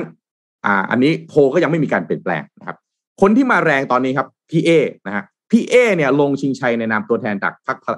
พรรคประชาธิปัตย์ประชาธิปัตย์เนี่ยปี 62เนี่ยได้คะแนนคงกรุงเทพไป 15.3%เปอร์เซ็นต์น่าสนใจตรงนี้มากๆว่าประชาธิปัตย์เนี่ยหลังๆมาคะแนนดรอปไปเยอะมาก จริง ๆ แล้วประชาธิปัตย์นี่เขาครองพื้นที่กรุงเทพอยู่นะฮะแต่ถ้าปี 62 ที่เราเห็นนะฮะแล้วก็ด้วยจังหวะทางการเมืองหลายๆอย่าง ก็เกิดคำถามเยอะมาก โดยเฉพาะคนรุ่นใหม่นะฮะที่มีต่อพรรคพลังประชาเออขอไปพรรคประชาธิปัตย์นะฮะว่าเฮ้ยแนวทางแล้วก็การ ในฐานะที่ชื่อเป็นพรรคประชาธิปัตย์เนี่ยคุณยังเป็นประชาธิปไตยเต็มตัวอยู่จริงหรือเปล่านะครับเพราะนั้นน่าสนใจว่าพี่เอจะสามารถมาพลิกฟื้นฮะประชาธิปัตย์ให้กลับมาครองเสียงส่วนใหญ่ ในกรุงเทพมหานครได้อีกหรือเปล่า แต่ก็ต้องบอกว่าเมื่อวานใช่ไหมเมื่อวานหรือเมื่อวันซื้อนะพี่เอจัดเปิดตัวนะฮะเปิดตัวปั๊บตอนนี้นะฮะแท็กไลน์ที่เป็นคำยอดฮิตเลยนะฮะเป็นทายาทสายตรงไอสไตล์ตอนนี้ตอนนี้เป็นเยอะมากเยอะมากเป็น tagline ยอดฮิตมากคนก็ถามว่าเอ้าไอน์สไตน์นี่มีลูกหลานเป็นคนไทยด้วยเหรอ นะฮะก็อะก็ถือว่าได้หน้าสื่อนะครับ แล้วก็พี่เอตอนนี้ไปไหนนะฮะสื่อตามติดกินข้าวเอ่ยลงพื้นที่เอ่ยสื่อตามติดหมดนะครับ อันนี้คือบนตึกก็มีนะฮะมีโฆษณาบนตึกมีอะไรมีโฆษณาแล้วใช่ไหมเรียบเลยครับตัวแปรที่น่าสนใจฮะคือก้าวไกลก้าวไกลเนี่ยครั้งปีหกสองเนี่ยเขาได้คะแนนไปเยอะที่สุดฮะยี่สิบห้าจุดเก้าสามเปอร์เซ็นต์นะครับแต่ตอนนั้นคือลงในนามอนาคตใหม่นะครับ ซึ่งตอนนี้ก็ต้องบอกว่าคุณธนาครคุณปิยบุตรเนี่ยคือ คนที่ทำให้ให้ก้าวให้อะไร ให้อนาคตใหม่ตอนนั้นได้คะแนนสูงขนาดนี้ ตอนนี้ไม่สามารถที่จะมีบทบาทมาช่วยหาเสียงได้ จะยังทำให้ก้าวไกลถ้าเปิดตัวผู้เล่นมาปั๊บแล้วเนี่ย เปิดตัวแทนมาปั๊บเลยเนี่ย จะยังได้คะแนนสูงที่สุดอยู่หรือเปล่านะครับ แล้วก็ยังมีอ่าพักไทยสร้างไทยนะฮะตอนนี้เดินสายทั่วประเทศเนี่ยมีจะมีลงส่งสอกอด้วย แล้วก็คุณหญิงสุดารัตน์เนี่ยก็ต้องบอกว่าเดิม อ่าเป็นเรียกว่าอะไรนะฐานคะแนนต่างๆ อยู่ในกรุงเทพมหานครก็ไม่เบาเหมือนกันนะครับ มีพักกล้าอีกนะฮะผู้สมัครอิสระอีกหลายคน มีอีกหลายบิ๊กเนมที่อาจจะเปิดตัวนะฮะจากนี้ไปเนี่ยนะฮะเราคงได้จับตาดูเลยครับว่า จะมีอีกพักไหนบ้างที่จะเปิดตัว หรือจะมีใครแบบถอนตัวแบบผู้ว่านรงศักดิ์หรือเปล่าอันในมุมพี่รู้สึกว่าเป็นการถอนตัวนะ เพราะว่าก่อนหน้านี้เนี่ย พอมีกระแสข่าวออกมาเนี่ยจริงๆมาปฏิเสธได้ง่ายมากแล้วก็เร็วมากนะไม่ต้องบอกว่ารอดูไม่ต้องอะไรหรอก แต่อาจจะเป็นไม่ได้พอดูฟีดแบ็กปั๊บโอ้ถอยดีกว่านะครับเพราะว่าเกรงว่าจะต้องเอ่อรับนะทัวลงหรือเปล่านะครับ ก็เดี๋ยวติดตามกันดูนะครับที่น่าสนใจเลยนะคือภารกิจครับ ผู้ว่าจะต้องเจอกับอะไรบ้าง แน่ ๆ เลยครับ รถไฟฟ้าสายสีเขียว ที่จะต้องต่อสัมปทาน ล่าสุดเนี่ยทางมหาไทยเนี่ยเขาพยายามยื่นเรื่องรถไฟไอการต่อสัมปทานเนี่ยนะฮะให้กับเข้าไปที่คอรมอแล้วฮะ แต่ก็โดนคมนาคมค้านค้านแหลกเลยครับ สุดท้ายต่อสัมปทานไม่ได้ต้องยืดออกไปก่อน เพราะฉะนั้นนี่โจทย์ใหญ่ที่สุดเลยครับ เพราะว่ามันเจอเอกชนทวงหนี้ออกสื่อฮะ อันนี้น่าอายมันน่าน่ามันเป็นอะไรที่ขายหน้านิดหนึ่งนะฮะเพราะฉะนั้นผู้ว่าโดนคำถามนี้เออแล้วผู้แคนดิเดตผู้ว่าเจอคำถามนี้ทุกคนแน่นอนว่าจะแก้ปัญหาอย่างไรนะครับรบมีอะไรครับทางเท้าฮะ ฟุตบาทคุณเจอแน่นอน คุณจะตอบปัญหาทางเท้าอย่างไรฮะ ที่มันอมตะนิรันดร์การมากนี่ดูทางเท้าบ้านเรานะฮะ เหมือนเล่นอะไรนะ My Sweeper ใช่ไหมฮะเหยียบๆไปไม่รู้มันจะระเบิดใส่เท้าไม่รู้ระเบิดหรือเปล่านะฮะมีน้ำท่วมอีก น้ำท่วมอีกน้ำท่วมนี่แน่นอนเลยฮะทำผู้ว่าเสียรังวัดเสียคนเสียผู้เสียคนมาเกือบทุกยุคทุกสมัย น้ำท่วมปั๊บจำได้ใช่ไหมฮะตั้งแต่สมัยคุณชายสุขุมบันปริพัฒน์นะฮะน้ำรอระบายไม่ใช่น้ำท่วมโดนไปหนึ่งดอกนะฮะส่วนเอ่ออะไรนะฮะผู้ว่าสวินพี่จำคำไม่ได้แล้วนะฮะเป็นน้ำอะไรนะ น้ำมาก ให้เรียกน้ำมากไม่ใช่น้ำท่วม อย่างนี้เป็นต้นนะฮะมีอะไรฮะมีเรื่องสายไฟนะฮะอันนี้ก็ต้องไปทำงานร่วมกับการรถไฟหรืออะไรนะ เรื่องสายอินเทอร์เน็ต สายโทรศัพท์ อ่า คือกรุงเทพมหานครอ่าอีกอีกเรื่องนะอีกเรื่องหนึ่งนะม็อบฮะท้าทายมากแน่นอน จุดยืนของคุณในฐานะที่จะเป็นผู้ว่ากรุงเทพมหานครในอนาคต คุณจะสนับสนุนหรือจะต่อต้านม็อบอย่างไร โอ้โห ลองคิดคำถามอยากดูดีเบตแล้วอะ มันพูดจริงๆนะว่าอยากดูดีเบตลองคิดคำถามดูนะฮะ แล้วก็ผมอยากให้ทุกท่านนะฮะมีส่วนร่วมกับเรื่องนี้ไม่ต้องเป็นไม่ต้องเป็นคนกรุงเทพก็ได้ฮะคนต่างจังหวัดก็ได้ ส่งเข้าไปเลยครับว่าคำถามที่คุณอยากให้ผู้ว่ากรุงเทพมหานครตอบเนี่ย มีอะไรบ้างนะครับ แล้วเดี๋ยวเราจะเกาะติดนะฮะเอาเรื่องเหล่านี้มาวิเคราะห์ให้คุณผู้ฟังทุกท่านฟังเรื่อยๆนะครับและถ้าเรามหานครนี่มันเป็นศูนย์กลางอะนะฮะอืมถ้าถ้าแล้วถ้ารายการเราสามารถทำได้เราอาจจะพยายามเชิญแคนดิเดต ผู้ว่ากทมมาพูดคุยกันในรายการ Mission Daily ใช่แต่ถ้าเราเชิญอะ เราต้องเชิญหลายๆคนนะเราต้องเชิญทุกคนเลยการเป็นเลือกสักเลือกข้างนะเราจะเชิญทุกคนอยู่แล้วแน่นอน รอเขาแบบว่าล็อกชื่อกันเรียบร้อยก่อนว่าพรรคนี้คนนี้ส่งคนนี้คนนี้ส่งพรรคนี้ส่งคนนี้ให้เรียบร้อยแล้วเดี๋ยวคงมีรายการดีเบตเพียบแน่นอนครับ น่าจะสนุกสนานอ่าใช่ครับวันนี้วันพุธค่ะ เราต้องมีอ๋อใช่นี่ Mission นี่วัน by SCB นะคะ ภารกิจรอบรู้เรื่องเงินทอง อ่าถูกต้อง วันนี้เนี่ยจะพามาพูดคุยกันเกี่ยวกับเรื่องของ Metaverse นิดหนึ่งก็ไหนๆปีนี้มันก็เป็นปีของ Metaverse หลังจากที่ทางด้าน Facebook หรือว่า Meta เนี่ยนะครับเขาเปิดตัวทางด้านของ Meta มาเรียบร้อยในช่วงปลายเดือนตุลาคมที่ผ่านมาเนี่ยนะครับ ก็ หลายๆคนก็เริ่มเริ่มรู้จักมากขึ้น เริ่มเข้าใจมันมากขึ้นว่า Metaverse เนี่ยมันคืออะไรนะครับ วันนี้ SCB ก็เลยมีข้อมูลดีๆ มาฝากเราที่เกี่ยวข้องกับเรื่องของธุรกิจที่เชื่อมโยงกับทางด้านของ Metaverse ว่าพอสุดท้ายบริษัท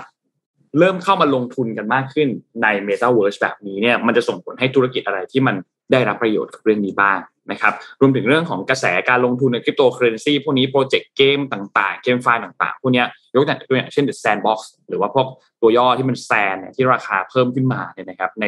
หนึ่งเดือนก็โตเกือบแปดร้อยเปอร์เซ็นต์เนี่ยนะครับมันมันมีอะไรที่เกิดขึ้นบ้างอย่างไรก็ตามโอเค หลายๆคนอาจจะไม่ได้ familiar กับเรื่องของคริปโตเคอเรนซีมาก บางคนเพิ่งเริ่มเข้าไปในสนามนั้น ก็จะพูดว่าเป็นผู้เชี่ยวชาญแล้ว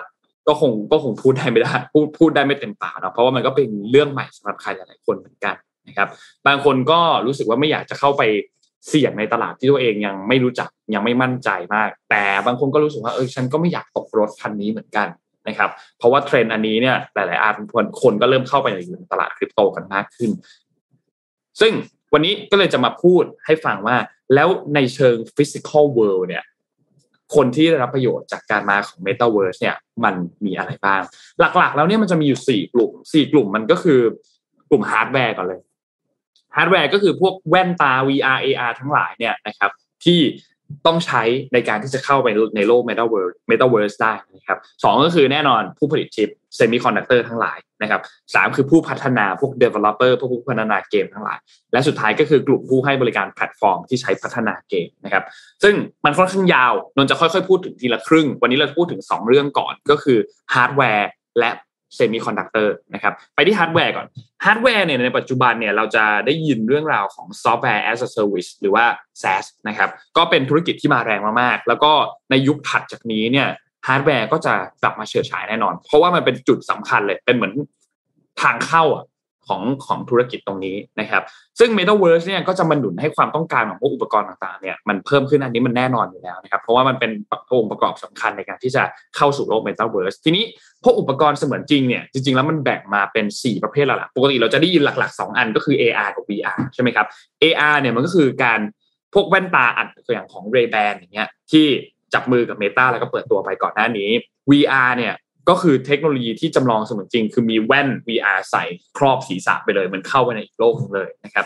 จริงๆมันจะมีอีกอันนึงคือ mixed reality หรือว่า MR นะครับคือเอา AR กับ VR เนี่ยมารวมกันทำให้เราสามารถที่จะเข้าสู่โลกเสมือนได้ แต่ก็ยังตอบสนองในโลกความเป็นจริงได้นะครับ ซึ่งเทคโนโลยีอันนี้เนี่ยเริ่มแพร่หลายกันมากขึ้น โดยเฉพาะอย่างยิ่งในวงการแบบอสังหาริมทรัพย์นะครับ สามารถที่จะให้ลูกค้าเนี่ยเข้าชมตัวห้องตัวอย่างผ่านเทคโนโลยีอันนี้ได้ และอันที่ 4 ก็คือ extended reality หรือว่า XR นะครับ ก็คือนำทั้ง 3 อันเนี้ยมาผสมกันนะครับ ทีนี้พวกบริษัทที่เป็นผู้ผลิตอุปกรณ์ฮาร์ดแวร์ดังกล่าวเนี่ยแน่นอนก็มี Oculus นะครับซึ่งเจ้าของก็คือ Meta หรือว่า Facebook นั่นแหละนะครับซึ่ง Oculus เนี่ยก็เป็นผู้ผลิตแว่น VR อันดับหนึ่งของโลก และถ้าเราพูดถึงส่วนแบ่ง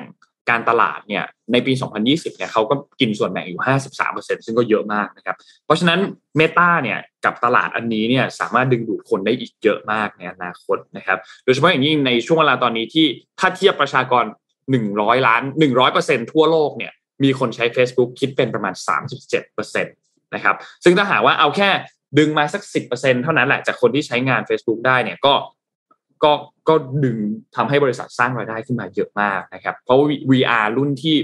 ขายดีเนี่ยมันจะราคาอยู่ที่ประมาณกลมๆก็คือ 300 ดอลลาร์สหรัฐนะครับเพราะฉะนั้นมันสร้างรายได้ให้กับ Facebook เนี่ยมากกว่า 3 ล้านล้านบาทเลย ถ้าสามารถดึงคนเข้ามาได้แค่ 10%นะครับนอกจากนี้ครับทางด้านของ นอกจาก Meta แล้วเนี่ยก็มี Microsoft ที่เป็นอีกบริษัทหนึ่งที่ได้รับประโยชน์จากการเข้ามาของ Metaverse ด้วยเหมือนกันนะครับเพราะว่า Microsoft เองก็มีการผลิตแว่นตัว MR ซึ่งเป็นเทคโนโลยีภายใต้ชื่อ HoloLens ด้วย แต่ว่าราคาจะค่อนข้างสูงนิดนึงอยู่ที่ประมาณ 3,500 ดอลลาร์สหรัฐนะครับซึ่งก็ค่อยๆพัฒนาอันนี้กันไปเรื่อยๆนะครับอีกหนึ่งบริษัทที่อาจจะมีชื่อคือ โซนี่นะครับเพราะว่าเป็นบริษัทผลิตเครื่องใช้ไฟฟ้านะครับโซนี่เองก็มีแว่นเหมือนกันที่ใช้สำหรับเล่นบนเครื่อง PlayStation นะครับซึ่งโซนี่เองก็เป็นเจ้าของเองอยู่แล้ว แล้วแว่นนั้นก็ราคาอยู่ที่ 299 ดอลลาร์สหรัฐนะครับนี่คือกลุ่มแรกกลุ่มฮาร์ดแวร์กลุ่มที่ 2 คือกลุ่มผู้ผลิตชิปเซมิคอนดักเตอร์ทั้งหลายนะครับ อย่างที่บอกครับว่ากลุ่มนี้มันเป็นกลุ่มที่สำคัญมากๆ มันเป็นกลุ่มที่เป็นชิ้นส่วนของอุปกรณ์ฮาร์ดแวร์ที่เราพูดถึงกลุ่มแรกตรงนั้น โดยเฉพาะพวก GPU หรือว่ากราฟิก กราฟิก processing unit หรือการประมวลผลทางกราฟิกเนี่ยนะครับพวกชิปเหล่านี้เนี่ยมันเราอาจจะได้ยินว่ามันถูกใช้ในการ์ดจอในคอมพิวเตอร์ในอะไรเงี้ยแต่จริงๆแล้วเนี่ยมันถูกใช้ไปในหลายหลายแห่งเลย การขุดเหรียญคริปโตเคอเรนซีต่างๆ ซึ่งมันมี stat อันหนึ่งในปีที่แล้วจาก Statista เนี่ยเขาบอกว่ามูลค่าของชิปที่เอาไปใส่ใน GPU เนี่ยมันมีมูลค่าโตขึ้น 32.82%ต่อปีนะครับ และในช่วงปี 2021 ถึง 2028 เนี่ย จะทำให้ตลาดอันนี้เนี่ยมีมูลค่าเนี่ยประมาณ 246,500 ล้านดอลลาร์สหรัฐนะครับณปีที่แล้วเนี่ยอยู่ที่ประมาณ 25,000ล้านดอลลาร์สหรัฐ อีกประมาณ 7 ปีมันจะโตขึ้นกลมๆก็ 10 เท่าประมาณนี้นะครับแต่บริษัทที่ได้รับประโยชน์มากที่สุดเนี่ยแน่นอนก็คือบริษัทที่ผลิตชิป GPU แล้วก็ได้ได้ได้รับพวกนี้ไม่ว่าจะเป็นอะ NVIDIA เป็นผู้นำด้านการผลิตตัว GPU ใช่ไหมครับ NVIDIA เองเนี่ยก็มีส่วนแบ่ง GPU อยู่ 83%แล้วถ้าเทียบกับคู่แข่งเนี่ย AMD เนี่ยเขามีส่วนแบ่งการตลาดอยู่ที่ 17%เท่านั้น อันนี้เป็นตัวเลขของไตรมาสที่ 2 ในปีนี้นะครับ ซึ่งก็ห่างชัดเจนมากๆนะครับ และนอกจากนี้ NVIDIA เองก็เข้าสู่ธุรกิจ Metaverse ผ่านซอฟต์แวร์อันหนึ่งที่เรียกว่า Omniverse ด้วย เขาก็จับมือกับ Adobe จับมือกับ Blender ผู้นำด้านภาพ 3 มิตินะครับ แล้วก็เป็นแพลตฟอร์มขึ้นมาที่จำลองโลก เสมือนความเป็นจริงเนี่ยแล้วก็เริ่มใช้แล้วในอุตสาหกรรมหลาย ๆ อุตสาหกรรมยกตัวอย่างเช่น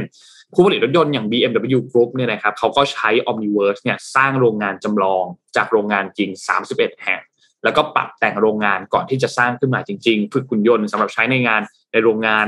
แล้วก็ทำการพิจิตรว่าจะต้องซ่อมบำรุงล่วงหน้ายังไงบ้าง ใช้เวลาเท่าไหร่ แล้วเมื่อไหร่ถึงจะต้องเริ่มซ่อมนะครับ อีกอันนึงก็คือ Qualcomm ครับเจ้าของชิป Snapdragon นะครับก็อยู่ในแว่นตาของ Oculus นั่นแหละของ Meta นะครับ ก็มีรายได้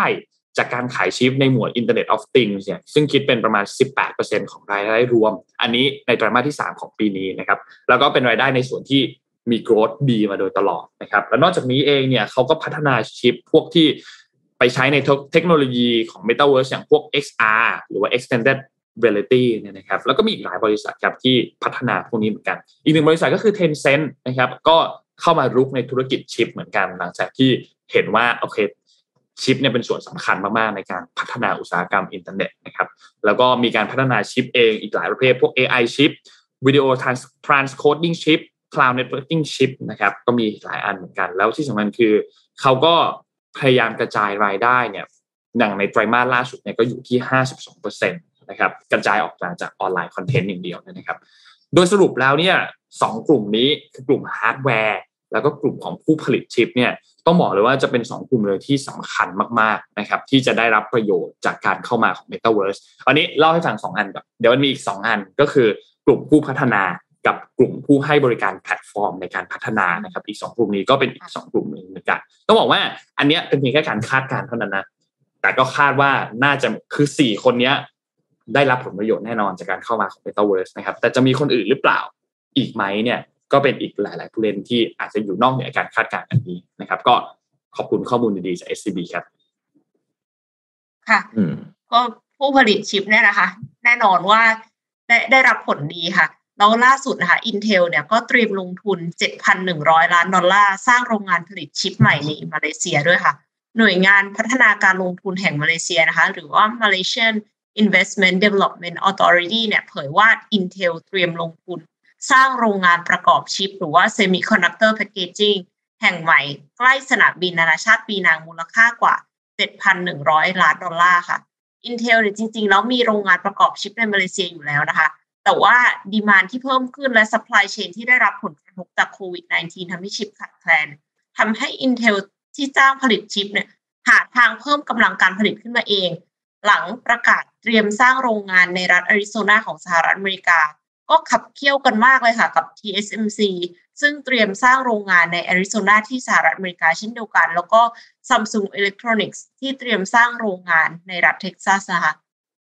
ตอนนี้เนี่ยคือมีศึกการจองฐานผลิตชิปในประเทศต่างๆเนี่ยร้อนแรงมากค่ะเพราะว่าหลังจากเกิดวิกฤตชิปขาดแคลน ซึ่งกระทบกระบวนการผลิต ของทุกอย่างเลยที่ต้องใช้ชิปเนี่ยนะคะรวมไปถึงฐานการผลิตที่มีประสิทธิภาพสูงของ TSMC ที่ยังอยู่ในไต้หวันที่เสี่ยงต่อการมีข้อพิพาทกับจีนด้วย พอบริษัทต่างๆ ต้องการขยายกำลังการผลิต แล้วก็กระจายความเสี่ยงชิปเซมิคอนดักเตอร์ประเทศที่ต้องการใช้ชิป ก็ดึงดูดการแข่งขันคือแบบดึงดูดการลงทุนจากบริษัทผลิตชิปต่างๆ เนี่ยมากมายเลยนะคะ ซึ่งตอนนี้กลายเป็นเหมือน เป็นปัญหาความมั่นคงอย่างหนึ่งเลยใช่ไหมคะพี่โทมัสชิปนี่มันสำคัญมากๆเลย เพราะว่ามันใช้ในอุปกรณ์ที่ smart ดังนั้นเนี่ย ประเทศไหนก็ตามที่ผลิตอะไรที่ smart แล้วก็อยากจะก้าวไปข้างหน้าเนี่ยก็อยากจะมีโรงงานผลิตชิปเป็นของตัวเอง แต่ในขณะเดียวกันโรงงานผลิตชิปเนี่ยใช้น้ำจำนวนมาก เพราะฉะนั้นเรื่อง environment ก็เป็นเรื่องที่สำคัญที่ต้อง concern อันเนี้ยเอ็มอ่านข่าวนี้เอ็มแอบรู้สึกว่าบ้านเราเนี่ยไหวไหมคะ ครับ ต้องเชิญเข้ามาก่อนรีบเชิญใครนะรีบต้องรีบไปเชิญเข้ามาด่วนเลยฮะก่อนที่เขาจะเลี้ยวไปเวียดนามบ้างหล่ะมาเลบ้างล่ะนะฮะ คือมาเลมีอยู่แล้วแล้วเขาก็ต้องเพิ่มอีกนะคะ แล้วเมืองไทยอะคะอะเมื่อก่อนเราเคยมี AMD นะหายไปไหนแล้วก็ไม่รู้อืมนั่นแหละค่ะจบแล้วค่ะนั่นแหละนั่นแหละอาจจะครบถ้วนนะฮะวันนี้ เดี๋ยวพรุ่งนี้เรามาอัปวันเดนี้ตกันวันนี้ต่อวันนี้เข้มข้นนิดนึงนะ เป็นครับข่าวอาจจะไม่เยอะมาก แต่ว่าเป็นอ่าฮะแต่ละข่าวพี่โทมัสนี่แบบสุดยอดมากๆค่ะเป็นบ้าครับทุกอันจริงๆ เราจะเจาะลึกเจาะลึกทุกอันจริงๆ เดี๋ยวยังไงพรุ่งนี้เราเจอกันอยู่นะครับ วันนี้คิดว่าน่าจะครบถ้วนแล้ว แล้วก็เดี๋ยวรายละเอียดข่าวอื่นๆเนี่ยเรามาเจาะกันต่อในวันพรุ่งนี้นะครับเผื่อว่ามีอัปเดตนู่นนี่เพิ่มเติมขึ้นมาด้วยนะครับก็ขอบคุณ SCB นะครับผู้สนับสนุนแสนใจดีของเรานะครับ SCB อยู่กับเรามาอย่างยาวนานมากๆ เมื่อกี้ก็มีข้อมูลดีๆ SCB ด้วยที่เกี่ยวข้องกับ Metaverse แล้วก็ธุรกิจที่จะได้รับประโยชน์จาก Metaverse นะครับและขอบคุณ Oris ด้วยครับ ตอนนี้ Oris เนี่ยเขาก็ร่วมฉลองเทศกาลแห่งความสุขในช่วงท้ายปีแบบนี้ ให้กับทางด้านของ Oris Friends ทุกท่านนะครับก็มีแคมเปญมอบของขวัญพิเศษในแคมเปญ With Love from Whole Style นะครับก็ให้คุณได้ช็อปนาฬิกาแบรนด์โปรดของคุณได้ทุกสัปดาห์เลยนะครับวันละ 1 รุ่น ในราคาที่เป็น Love Price ในช่วง Love Hours นะครับบ่าย3โมงจนถึง6โมงเย็นนะครับ ใครที่สนใจเนี่ยสามารถ add LINE ไปที่ @oristh ได้นะครับ แล้วก็ไปสอบถามที่ Oris Counter ตามห้างสรรพสินค้าก็ได้เหมือนกัน หรือว่าจะช็อปผ่านทางเว็บไซต์ t o c a d e r o t i m e c o m อันนี้ก็ได้เช่นเดียวกันนะครับ และสุดท้ายขอบคุณเดวอนเท่ครับ Premium Skin Care for Men ที่อยู่ข้างหน้า พี่โทมัสตรงนี้เลย ผิวหน้าดูดีมากครับ ใช้ดีน่าดูจริงยืนยัน ใครก็เดาอายุไม่ถูกนะครับเขามีแนวคิดคือ Future Biotechnology for Men Skin นะครับก็ตอนนี้หาซื้อได้แล้วนะครับ e-commerce ทุกที่มีหมดเลย Shopee Lazada JD Central We Love Shopping มีหมดนะครับ แล้วก็หรือจะไปที่เว็บไซต์โดยตรงของเขาที่ www.devonte296.com ก็ได้นะครับ สุดท้ายนี้ขอบคุณท่านผู้ฟังทุกท่านครับ ที่ติดตาม Mission Daily Report ทุกเช้านะครับ ยังไงก็ตามอยากให้ทุกคนมาดูทุกๆวันนะ เพราะว่าตอนนี้เนี่ย บอกเลยว่าเรากำลังจะมีกิจกรรม MDR on stage นะครับหรือว่าแฟนมีนั่นเองนะครับ ก็อยากให้ติดตามรายการทุกๆวัน ก็บางวันอาจจะมีเซอร์ไพรส์ก็ได้นะครับ ก็รอติดตาม วันนี้เราสามคนลาไปก่อนครับ แล้วพบกันใหม่อีกครั้งหนึ่งในวันพรุ่งนี้วันพฤหัสครับ สวัสดีครับครับ สวัสดีครับ สวัสดีค่ะ Mission Daily Report start your day with news you need to know